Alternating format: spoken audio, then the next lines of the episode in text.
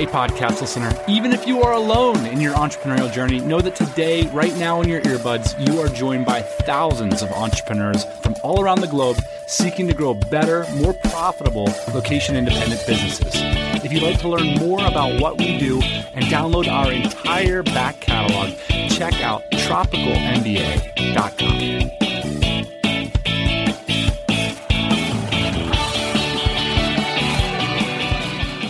Happy Thursday morning, everybody. Welcome back to the podcast. Doing this one at the very last minute because I'm getting on my first international flight in just a few days and have just been on the phone with attendees of our Mexico City event with the event team.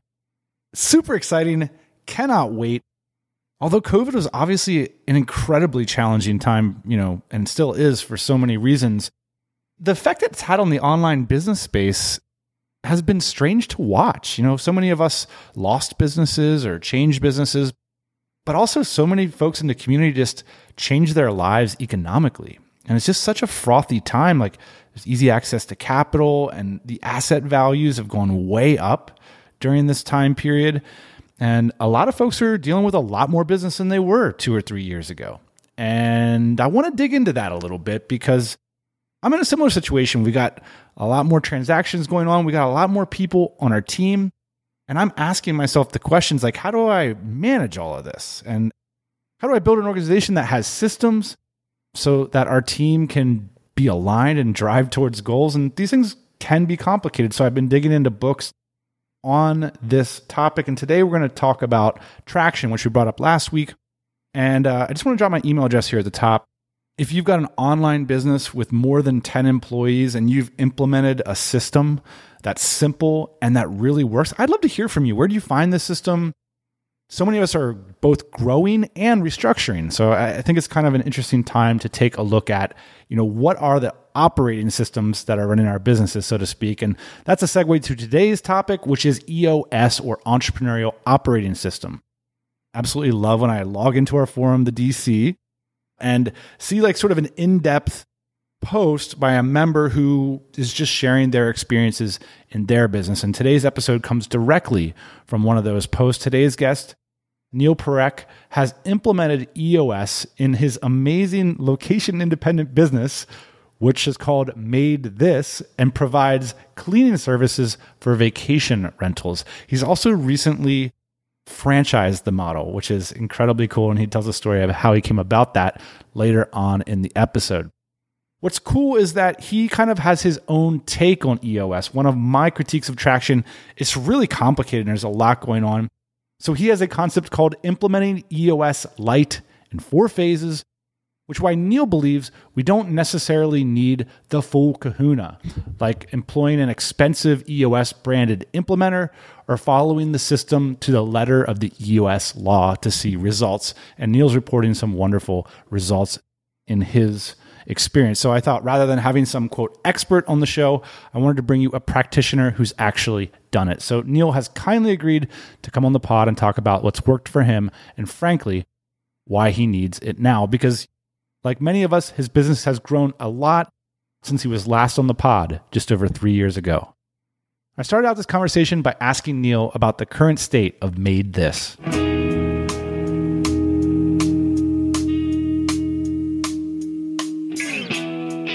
We have two corporate offices One's in Los Angeles, one's in San Francisco. So those are corporate locations in terms of homes we service. And we do both residential as well as vacation rental cleaning. We also have two franchise locations.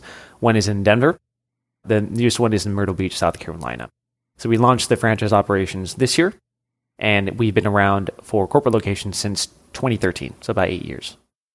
And how many employees are we talking about? Cleaners in the corporate side, probably between 30 to 35, 30 to 40, some part time, some full time for operations staff, probably about eight. And most of those are spread around the world. And then, of course, the franchisees have their own operations that they're running. And you're teaching the franchisees how to do this essentially? We are from start to finish. So there's a two month training period for that, getting them set up, doing a lot of the technical stuff for them, stuff that we know works well in the offline world, stuff which their competitors probably are not doing. We just set it up for them, train them, and then provide them support for them to keep going. It's amazing how you did that maybe we'll get into a little bit of that. obviously you have to be systematized to sell your system as a franchisee. Which is where EOS comes in. Yeah. Yeah, which is where today's topic comes in. Those eight operational staff, are they mostly sales, customer service? What is the makeup of that team? Split mostly between sales and operations. So uh, you have dispatch, where a lot of cleaners might need help with same day assistance, or customers might need help with something that's happening the same day. Let's say scheduling cleaners. Many cleaners are Hispanic, they speak Spanish. So a lot of our staff is in Latin America to be able to communicate with them. On the other hand, you have sales staff. The sales staff pick up the customer calls. That stuff is in South Africa. We talked about this on the last pod, but if you think about the South African accent, sounds very British sounding. A lot of Americans love it. So we route our sales calls over to them. Part of the reason we wanted to speak with you today is you've written an amazing post about your implementation of entrepreneur organizational system. I've read it multiple times.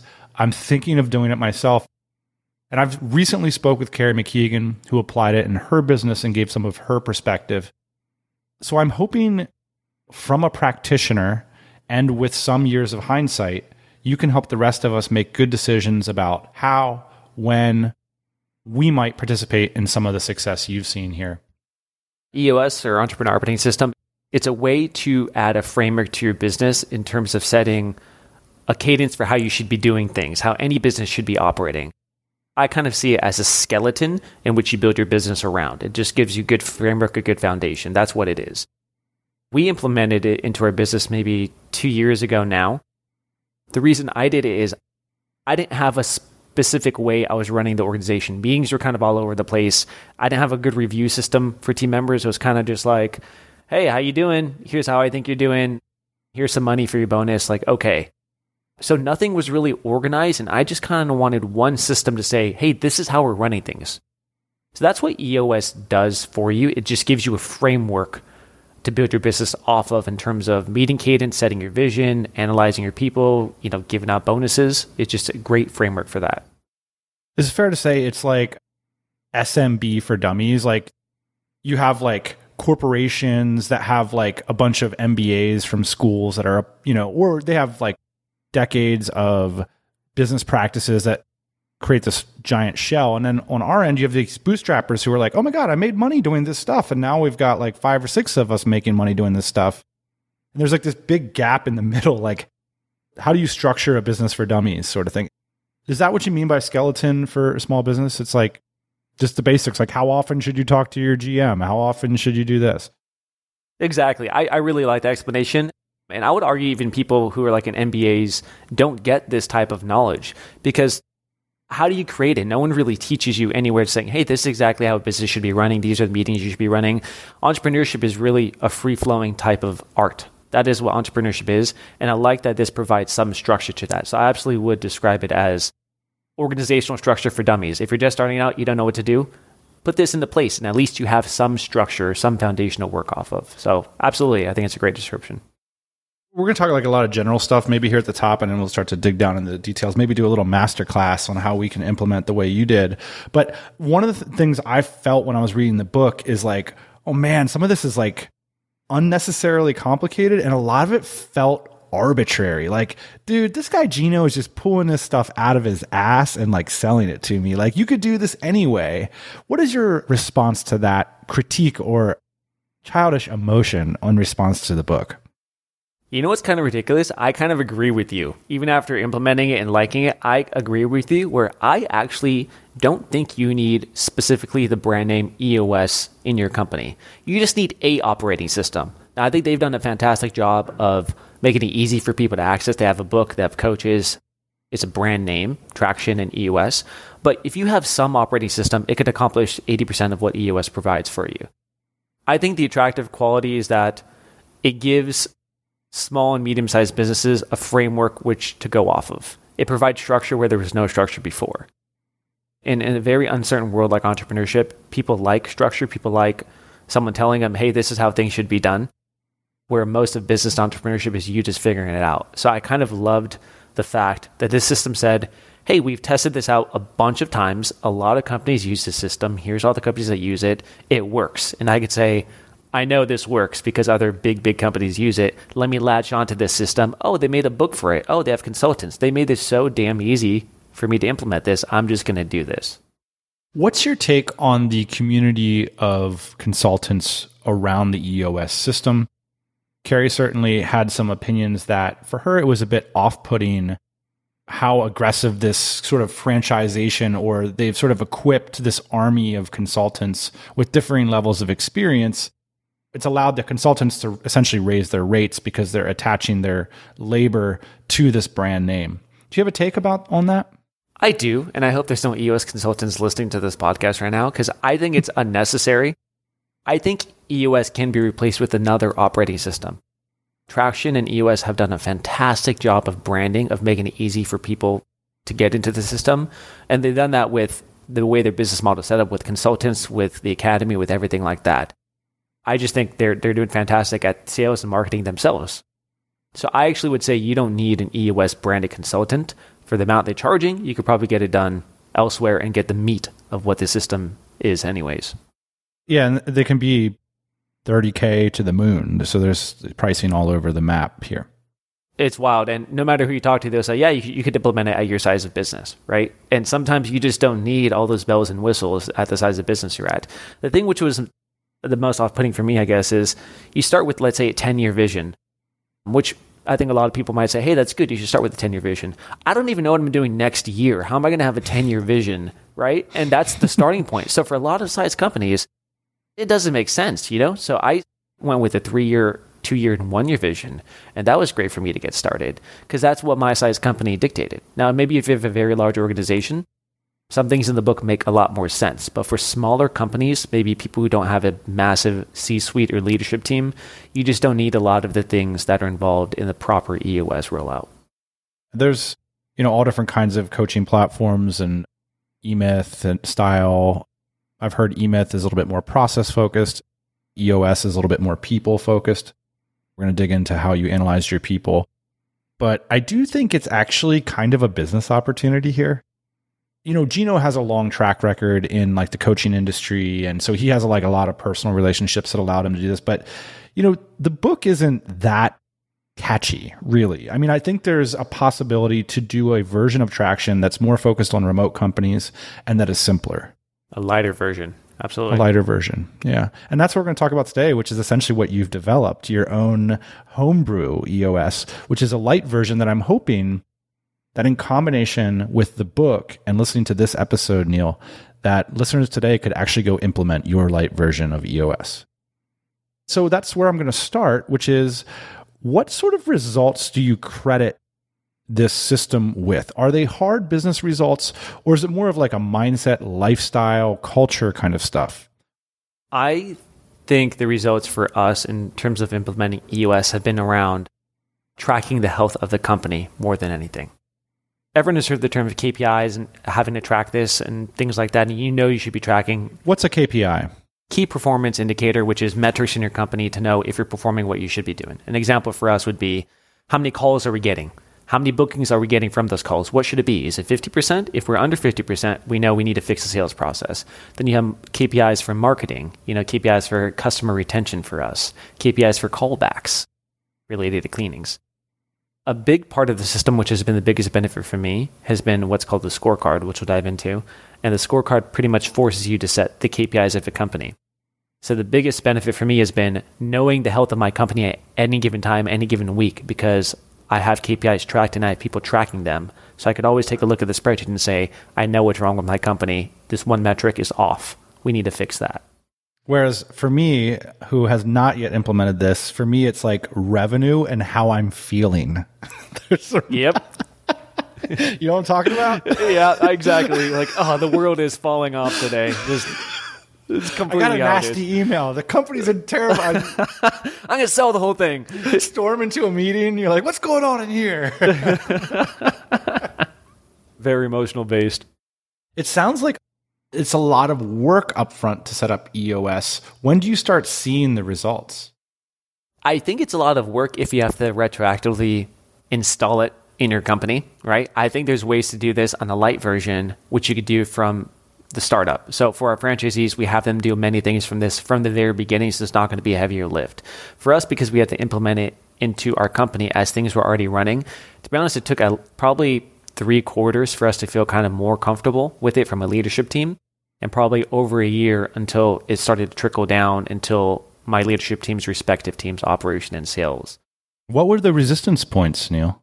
It feels a little bit awkward and clunky at first because you're going to go through a very formatted meeting structure and you know go through something called let's say analyzing rocks which is what are the biggest things we need to hit this quarter to really hit our annual goals and everyone has to report their rocks and describe if they're on track or off track there's just a specific flow of the meeting which feels unnatural it feels just kind of awkward especially you know if you don't have a bunch of people to delegate work out to so I think it does take a while just for the habit to be built saying, oh, this is how the meeting flow works. You know, you're going to mark things on track, off track. You don't discuss it until the issues list.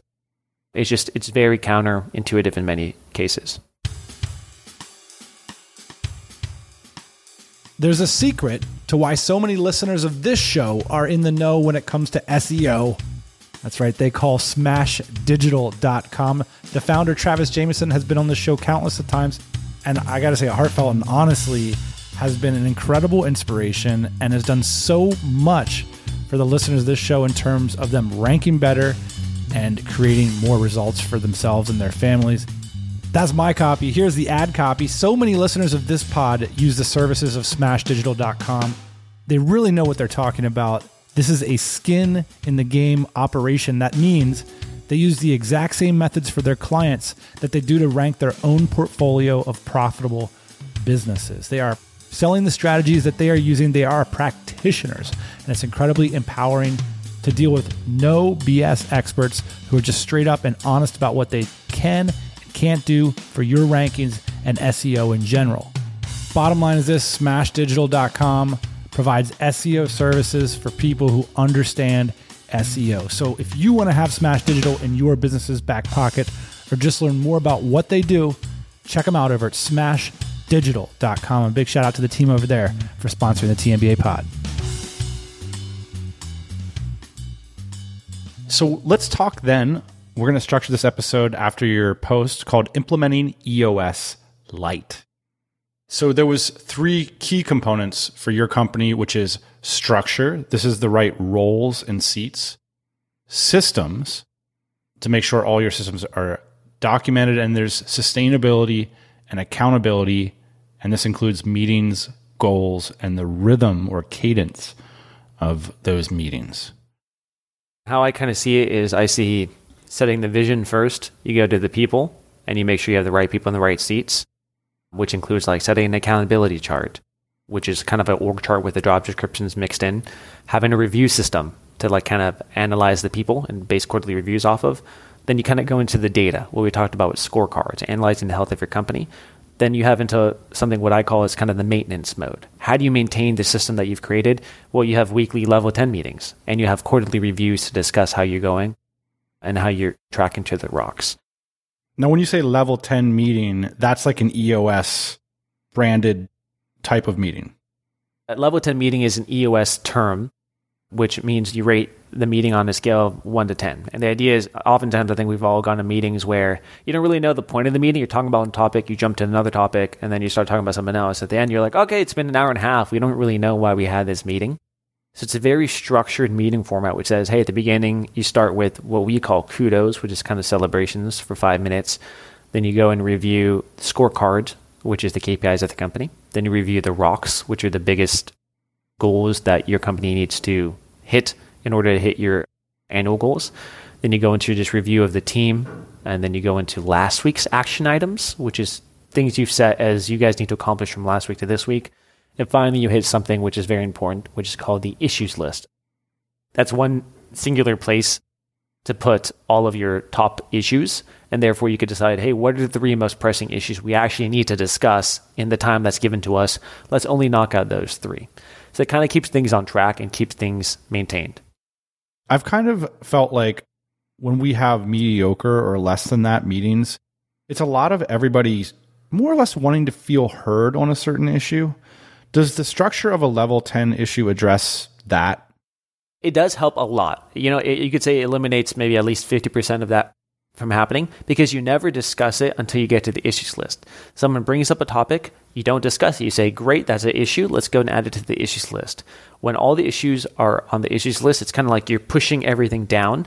Then you, as a company, could decide what are the top three things we need to hit. That way, you're not discussing minuscule things when you have a lot of time that everyone's in a room. Let's then walk through the phases of how you implemented it. So, phase one is this analysis of are my people in their correct seats? Wait, what's the seating chart supposed to look like, anyways? Help me do this. I have a I have a big five foot whiteboard sitting right next to me, Neil. After I get off the phone, I want to follow in your footsteps and get a sense for whether or not my people are in the right seats. How might I implement this?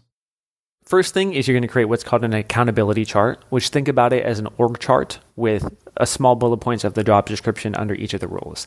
Key point here is do not put the person's name in that role. You're going to create the ideal structure, not for how your organization is today, but how you want it to look in a year from now. So once you have that created with what your org chart should look like, and here's an example. Ours would be we have a general manager, we have our ops manager. Under the ops manager, we have two daily operations coordinators. Then we have a sales department. Under that, we have a sales associate, an Airbnb sales associate. And under that, I would have job descriptions for them about what their main points should be. First, you map that out. Now, are you dreaming this up like I would really like a GM, so I'm going to put one on the whiteboard? Or is it like, ah, we're kind of already structured this way, but I'm just getting rid of the names? Dreaming it up. Think about it as a blank canvas, and this is the ideal organization of what you'd want. I'm not going to map. That's why I think doing a 10 year vision is kind of nuts because I'm not going to map. I'm going to have a GM of North America. I'm going to have a GM of Europe. It's just irrelevant. I like to map a year from now what do I want my organization to look like and what are the pieces I need for that. So you, you have that on a blank canvas next to your wall. After that, you look at the people you have in your company. It's kind of like a game where you're matching the people with the actual job role and the accountability chart you've set up. So you look at the people and you say, does this person fit in the role that I've defined here with the job description I have defined? And you start placing the pieces of the tile of your people onto that board. You will find that some people just don't fit with the job description you've identified. And keep in mind, you've identified what is the ideal organizational chart for your organization a year from now, and you've already identified that someone does not fit that role. That's how you know someone might not be a fit for organization. Now, there's a couple of pieces of that.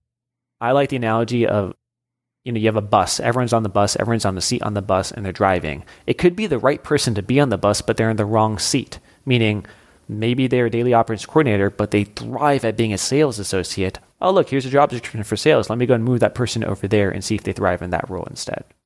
Are you thinking at this point, you know, about the KPIs of those roles or you know how much money you have for them are you thinking like okay a gm is going to cost me you know 15000 a month or whatever like are you thinking about in those terms loosely, but I'm not mapping it yet. For example, when I did this, I did not have a GM and I still don't have a GM, but I had a GM slot over there. And for that, eventually when I put names in, I'm just going to put my name in. I put my name as CEO as well as GM. And I know that eventually I want a GM in there and that's slotted in there, but I'm not really thinking about the cost yet. I just want the ideal structure down. Okay, so cool. Phase two, which you've titled brilliantly, should we be friends or nah? okay, so now you have the ideal structure. Do we have the ideal team? Instantly, I can imagine seeing some discord between like who's on the bus and you know how it's going or whatever. How do you take the next actions here? So, once you've identified the people who should be on the different seats, one big part of EOS is giving each person a measurable for the job role so they know that they're performing. So each job role has a, a measure of success. Otherwise, how do they know if they're going to do something properly or not? Once I've identified, Dan, that everyone has the job role, they're in the right seats on the bus, and there's someone who's unfortunately not going to make the cut, and I don't see another seat on the bus for them, I'd probably have to let that person go or find a way to transition them out of the company over time into something that might be more suitable for them outside of MaidThis that's something we had to do. You know, we had a couple people who, after going through this process, identified just as not good fits for where we wanted to go. Not where we are right now, but where we wanted to go. So I had to help them transition out of the company in order to have a more clean organization. I'm looking at like an actual spreadsheet as to how you're doing this analysis right now. Yeah, so this goes into the other part of reviews. And this is something I did not have. You know, I've been to quarterly reviews where it's just like, how do you think you're doing? This is how I think you're doing. Here's some money. Let's keep on going. So now with the EOS system, there's a structure based off of your core values as well as the job description on how the person is doing, a structured quarterly review. And that's what I loved about the system. What this structure is, is you have your core values, which you set at the very beginning of the process, which for us is own it, deliver on promises, keep it positive, and Kaizen, which is constantly improve. So these are just kind of the four pillars of our company. And anytime someone violates that, we make a note of it, we let them know, and we also add it to a sheet, which we'll discuss on the quarterly review. On the quarterly review, if someone, you know, you rate them above the bar or below the bar, are they exemplifying that core value? Yes or no? Simple as that. You just write that on, on the quarterly review. Then there's another part of it called get it, want it, capacity. Do they get their job role? Do they want the job role? And do they have the mental or time capacity to fulfill the job role? If any of those are no, you have to remove them from the organization. So you're grading them both on core values as well as job function. And usually you'll give them a time period to fix it, right? If someone is below the bar on owning it, I'll bring up certain examples for them and say, hey, look, you're below the bar. This is what I want to see for the next quarter to get you to where you want to go. It looks like for your job role, get on capacity, you're all above yes. So you're on the right seat on the bus. I just need you to show this core value a little bit more. So that's how you could grade them and have a more structured, objective approach for the quarterly review. I like this. I mean, you know, I know I make the arbitrary critique and and that kind of stuff, but I see the value in this, and I think I can understand why. When upon you know hearing the details as you're laying them out, these are just quality basics, blocking and tackling things that good companies have implemented. When you implemented it, what surprised you? What what sort of things came out at you? Details, actions you had to perform based on your analysis. I think when implementing it, and even now, it does feel a little bit awkward to tell people that they're violating a core value, right? If someone's violating keep it positive. How do I tell them, hey, you're violating keep it positive? Here's some examples of you not keeping it positive. So I feel You're like, like it, negatively reviewing them fix your personality, right? in a good way. So I will say it, it it still is a little bit awkward for me on the core value part of it, even though I understand why this exists. I feel like it's the most benefit when I need to analyze the person as opposed to giving them a direct review. Should this person be part of the team? Let, let's just go through this exercise. Are they exemplifying these core values? Yes or no? And there's specific situations where you might be frustrated at a team member. And then you look at the core values and analyze them against it. And you might say, you know what? They are trying. It's not that they're not exemplifying these things. It's just that X, Y, and Z happened. So I think it gives me a better way to analyze my team. And it still does feel a little bit awkward for me to grade them based off the core values. How about that org chart? Did that change significantly how you were running the company? It helped me remove some pieces and have a little bit more clarity. EOS advocates you updating that and keeping that updated. To be honest, I didn't. And I think I'm okay currently with not updating it. I think if my goals were very lofty for growth and I needed a completely new structure for my organization to get to a certain level, I'd probably have to constantly update it. But for me, I did it once and I think that was okay. So, phase one are my people in their correct seats? Phase two, should we be friends or nah? And I think this really underlines this kind of people focus of EOS when you first get into it. That's kind of core. That's certainly what you've pulled out here. I know that you have to like define core values, and there's a lot of like vision stuff you typically would do at the beginning. But again, we're doing this in a light version. Phase three, you title, Where the hell are we all going? Great question. You talk about phase three as clarifying your company priorities and KPIs. Help us to get a vision into what that might look like. What you want to do is set the vision of where you want to go as a company, and then you tell your team, which now you've vetted, you run through the process, and you have the people in the right seats on the bus. You tell them where you want to go as a company so everyone has a shared vision. By the way, they also have their key metrics on the job role that will help you achieve that vision. So a lot of this is taking the grunt work you've kind of done at the beginning of the EOS, your three year vision. For us, for example, it'd be a revenue goal, it'd be a number of booking goal for cleanings, and it'd be a franchisee expansion goal. So we have the vision of where we're going to go, and then we share it with the team. And the key point here is just because you share a vision and you have team members who could execute on it, that doesn't mean it's going to get done. You need to track this. And I think that's where a lot of this comes into play with EOS, which has been the most helpful for me, is having proper KPIs and having proper scorecards to know that you are trending towards where you want to go. I think what they might teach you in MBA class and business school would be look at your P&L and you could figure out like if you're tracking towards the right financial metrics. I would say forget the P&L up to a certain extent. You know where you're going as a company based off key performance indicators, both as a company level and also on on the people level to see if they're tracking towards what they should be doing. Have you found on occasion that you've selected the wrong KPIs? I have, and that was a process which probably took us a year to really clarify. Because you're coming to meetings and you have like this awkward KPI update, right? And you're like, oh, actually, we don't want that. Yeah, like it just doesn't really fit. I think a big issue that we have is around cleaners, right? Getting new cleaners into the system, getting them onboarded, things like that. So for a while, we're kind of tracking how good are the cleaners that we currently have, right? Because that would limit complaints, everything like that. So we came up with some loose metric of saying, hey, we need 75% of the cleaners to be A team cleaners. A team cleaners are tracked by these five metrics. When we're reporting it every single week, it kind of became like, you know, you look at the metric and say, I don't really know what this is telling me. I don't know if this is the right metric that we should be tracking. Sometimes it's overcomplicated. What I found with KPIs, if it's too complicated, it's not going to work. So over time, what you do is just you realize you just need to simplify the KPIs and really ask yourself, what is it that defines the health of my company? Can that be easily trackable? If you think there's something that can define the health of your company, but you can't track it, I'd say don't even add it to your KPIs because it's not tracked, it's not measured, you can't action it at all. So only put things in your KPIs which you can action and get the data for very easily. You mentioned this sounds simple, but it's actually really complicated to figure out what these KPIs are. I've noticed that. And it, seems like there's a lot of upside there in saying this is actually a KPI that we're empowered to affect. Whereas a lot of team members, when they look at revenue, they feel very disempowered because they don't know how to pull the lever on revenue all the time if they're not on the blower pulling in big contracts. Exactly. It's kind of like if you see the revenue and then under it you have KPIs, which are kind of like a puppeteer machine, right? Where what moves the revenue, it's these KPIs, and everyone could see the strings, right? And once you have a shared vision, everyone knows the KPIs, everyone knows what to track to. They know, hey, if I affect this KPI, I'm pulling that string on the puppet, which moves revenue, which what we've also implemented is a profit program based off of that. I think this is the biggest takeaway for me is just getting those key KPIs into place to really pull the levers and let everyone know about it.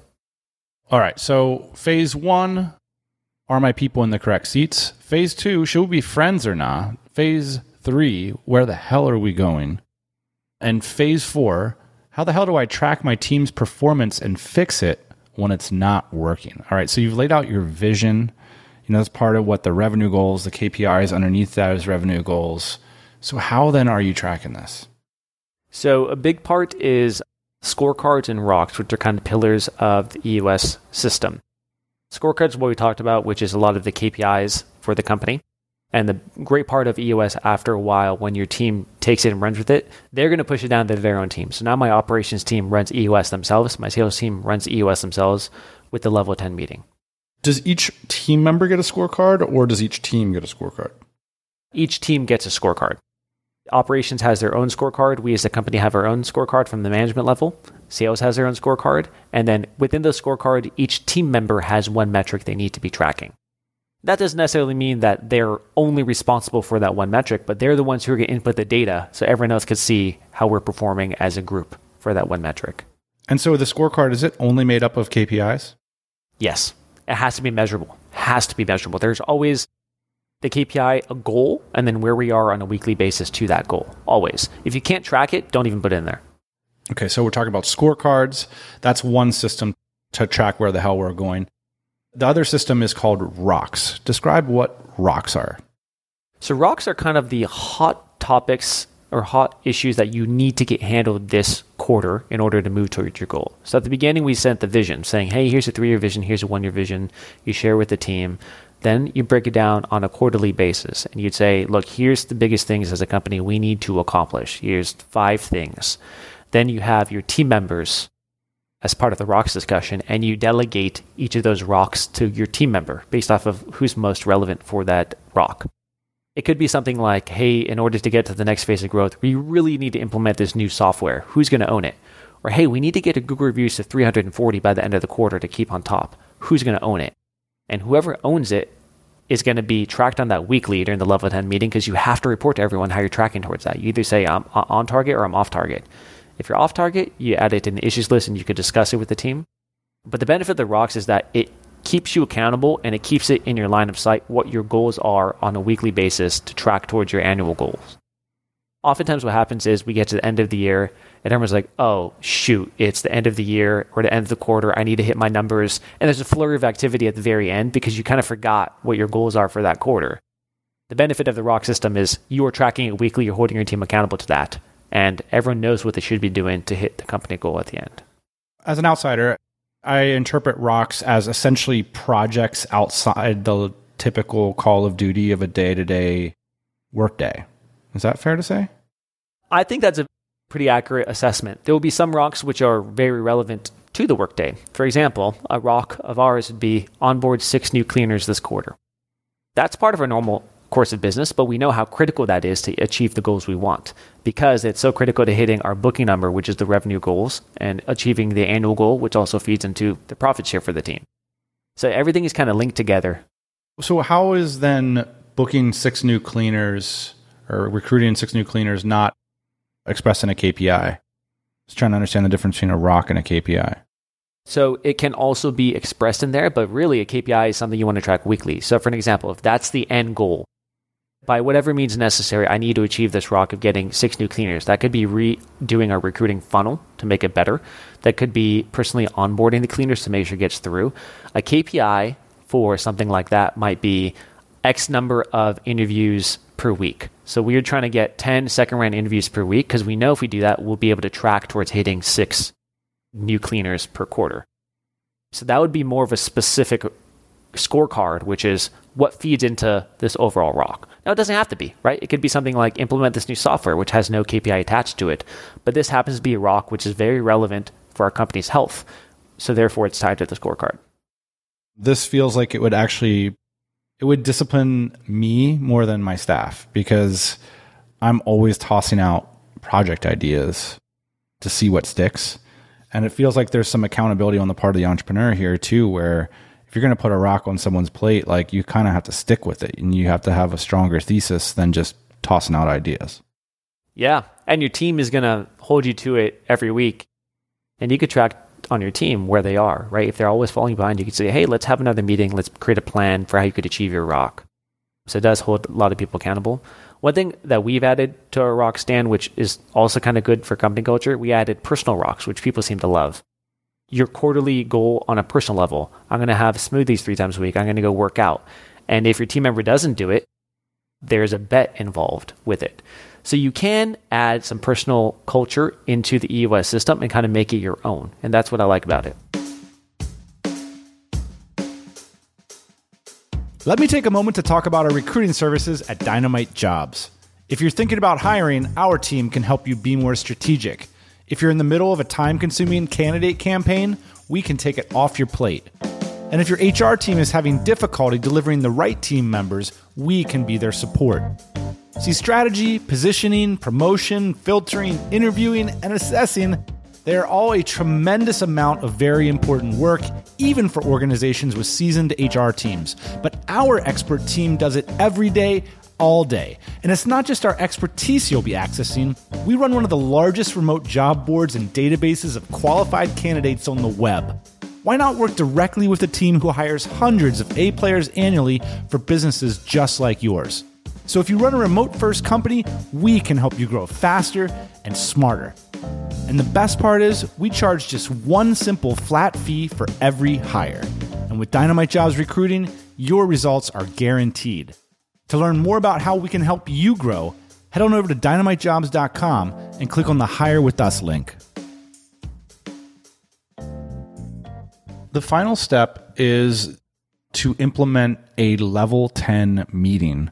So, could you describe what a level 10 meeting is?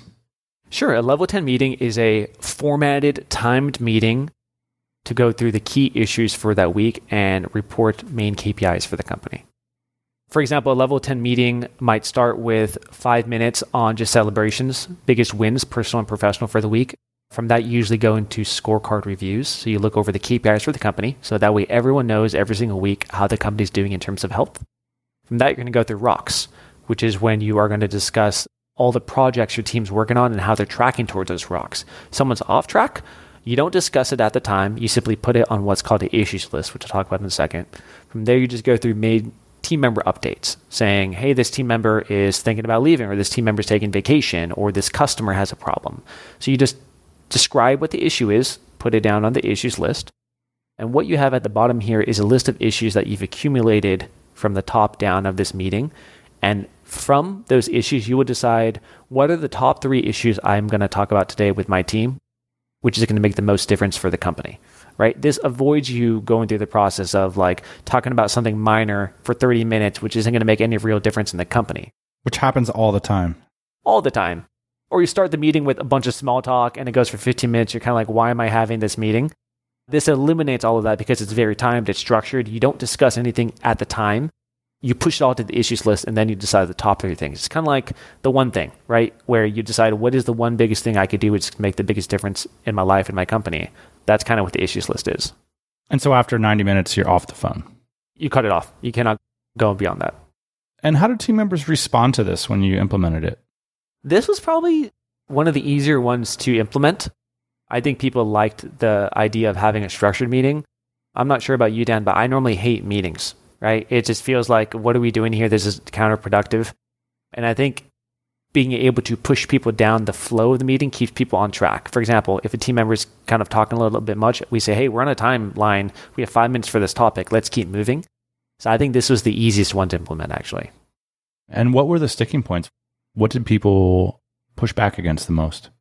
I think the hardest parts to implement with the team were two things. One was the rocks, and one was the quarterly review structure with the core values. It felt kind of clunky. It felt like kind of awkward. For example, you're talking about the core values and grading people on it. It feels a little bit awkward. It's highly personal. It's something we haven't really done before. We usually would just talk about their job role, but now we're talking about them personally, the values, if they violate any values, and then we're also talking about the job. So sometimes it is a little bit harder to define, and that's something I'm still working on, getting better at uh, with the core values. Even two years down the line, it is a little bit clunky for me. The rocks is always a little bit tough because a rock has to be measurable and you have to hold people accountable to it. If you don't hold people accountable to it and they could just say every week, I didn't do it, I didn't do it, I didn't do it, it doesn't really accomplish what you want. So you need to make sure the rock is something that can be accomplished and that you're holding people accountable to. And that's kind of awkward to begin with. How many rocks does somebody get? This idea of like, well, if I'm going to be held accountable for all this stuff, how much resources do I have? What I do like about this system is that you've identified what are the main things we need to accomplish to get us to our goals. And usually it's going to be like one main thing per person. Then you have a couple other rocks for yourself. So each person on the management team probably is going to have around three to maybe four rocks. Sometimes if one rock is big, they might only have two. But what's cool about this is the quantity doesn't matter because it's like 20% of the actions are going to result in 80% of the yields, right? So if you know already that if you accomplish these big hitter items, it's going to move the company forward. So if we just even had one rock but actually knocked it out the park, it's going to have bigger yields than having five rocks. So the quantity doesn't matter as much, but typically you're going to have between two to four per person. You mentioned that your main takeaways from phase four, which is how do you track the performance and know when it's working, is essentially that 80 20 principle, which is identifying the one to three things that are going to move the needle and focus 100% of your energy on that. But it's sort of implicit in the theory that you don't always know what those things are. So I'm assuming in some ways, like, there's a lot going on, a lot of KPIs, there's a lot of rocks, a lot of projects, a lot of accountability. What you're actually doing is just accelerating the amount of shit you're getting done more systematically, and then you're stumbling forward in a way that's more effective. Is that fair to say? I would say it's very fair to say. It is very tough, especially you know if you're a small company. You see this big system and you kind of think, I don't really need this. I don't even know what my rocks are, or I don't know what to track. I don't know the health of my company. That's okay, right? As long as you have a loose guiding point of where to go, and you could have some idea of like, okay, let me start with number of ebooks sold. That'll be one KPI, and you kind of go from there and build it. It takes time. It took us over a year to figure out what the true company rocks are. And look, even for our franchisees, I force them to go to the EOS system. and they have to report on the scorecard items I tell them. A lot of them aren't relevant for the size they're at, but they're going to track towards it. And it feels awkward at first, but they're going to get there over time. I think there's certain things you can implement in EOS which are going to have outsized returns compared to something else. And that's kind of why I always say I don't think you need EOS as the brand name as an operating system as long as you have a operating system. I think for us, the biggest takeaways and what's actually worked has been the data tracking, has been making each job to have a measurable with it so, so team members know how they're performing, having quarterly goals or rocks in line with what the company vision is, and having a framework for weekly meetings and quarterly reviews. Those are the big takeaways and things which actually have worked. And those things you don't necessarily need EOS for as long as you can implement those things from the beginning. Now, Neil, you've set a world record today on this podcast. I'm not sure if you're aware, but you've talked about traction for nearly an hour without mentioning that you are a visionary. There's this uh, distinction between visionary and integrator. Can you talk about what that is and what the relevance is to the system? Sure. A visionary is someone who casts the path forward for a company. So I'll give an example that we always use in our team. Imagine you're on a, a pirate boat, a boat, right? And you have the captain up top casting for the vision, saying, "Hey, look, the treasure in the island's over there." That's the visionary who knows the path to get there and who could see everything happening. Under that, you have an integrator. That'd be, let's say, the captain's assistant, or I'm not sure the, the, the actual term for it. The navigator? Let's say the navigator, someone who's directing the flow of traffic. I, as the captain, would say, hey, we're heading over there. That's where the treasure is. The person under me says, okay, to get there, I need X, Y, and Z oarsmen. I need this sail. I need X, whatever it is to actually achieve that goal. But so you need someone who's actually casting forward for where you're actually going to go, then someone who's going to help you execute that down to the lower level. And I think for a lot of entrepreneurs, they read the book and they say, I don't have a system. I have a lot of ideas. I'm a visionary. I guess I need a GM. Is that sort of the punchline of this? Sometimes I feel like people like saying they're visionaries because it sounds easier, right? Like, I do the ideas and you do the work, right? Like, I'm going to map out how to clean this room. You actually clean it. It's not, that's not how it works, actually.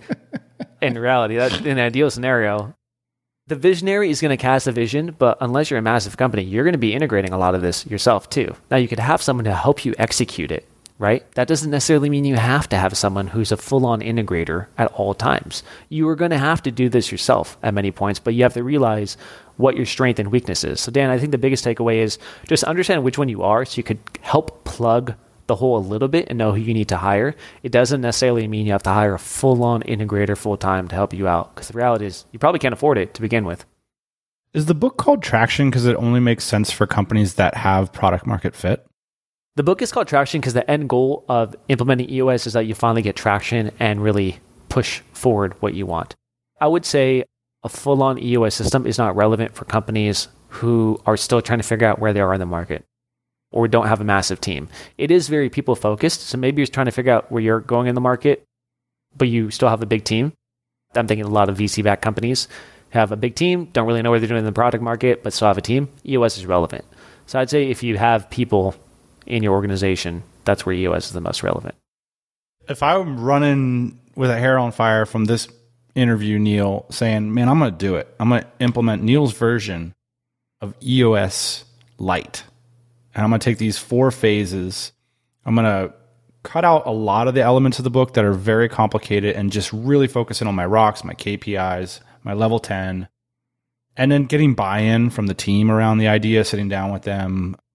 How long is it going to take me?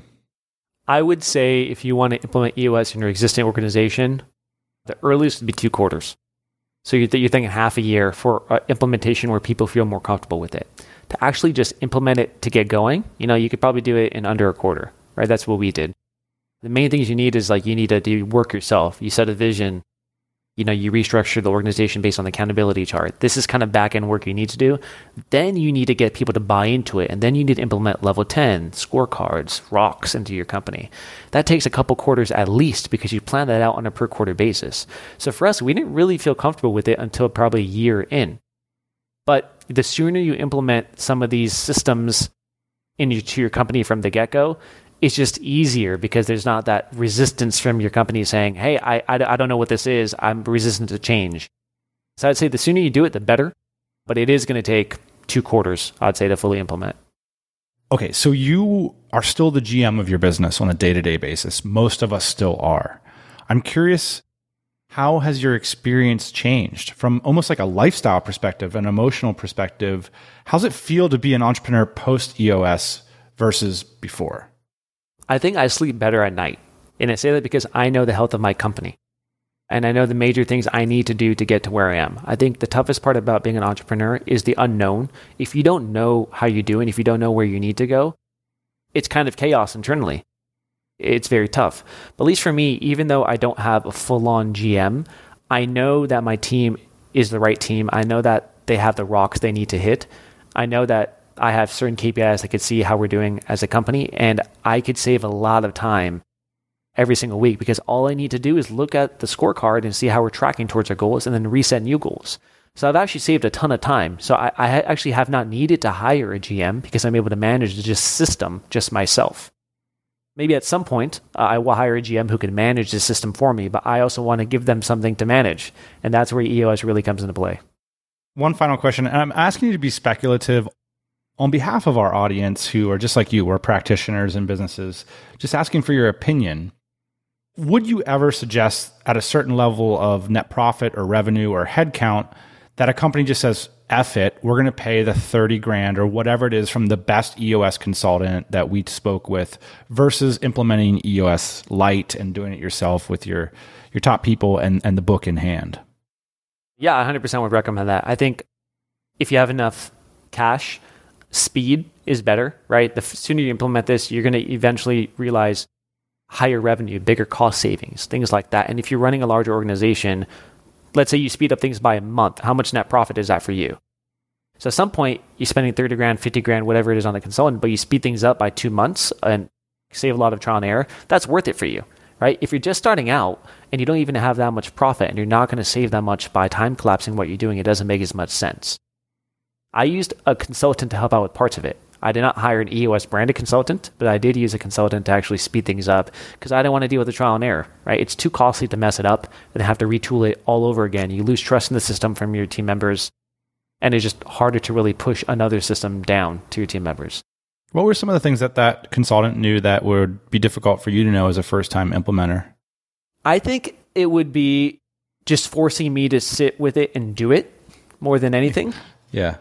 I've read the book. It was on my shelf for two years. I didn't do anything with it. but all of a sudden, if I'm paying someone a lot of money, for damn sure I'm going to be doing something with it if I'm paying someone a lot of money. So I think for me, that was the biggest thing is getting it off my butt and having someone shepherd me through the process to just getting it done.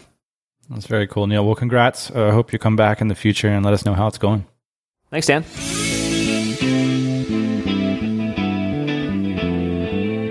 Shout out to my guy, Neil Parekh, for coming by the show and for sharing the journey he's been on with MaidThis Incredible that old school services business brought into the modern age with strong systems. Absolutely love it. Have you implemented EOS? Love it or hate it? I'd love to hear from you. What do you think of this concept? Or do you have any other system that you think is a strong competitor and that we should take a look at here at the show? I'd love to hear from you. Dan at tropicalmba.com. That is it. I'm going to go pack my bags. We'll be on the road for the next couple weeks. We'll be back here in your earbuds next Thursday morning, 8 a.m. Eastern Time. Hey, thanks for listening to the Tropical MBA podcast. You can go to tropicalmba.com, get access to hundreds of back episodes and all kinds of other goodies. Load up your iPod. That is the cheapest way to fly business class on your next international flight. We will see you next Thursday morning, 8 a.m. Eastern Standard Time.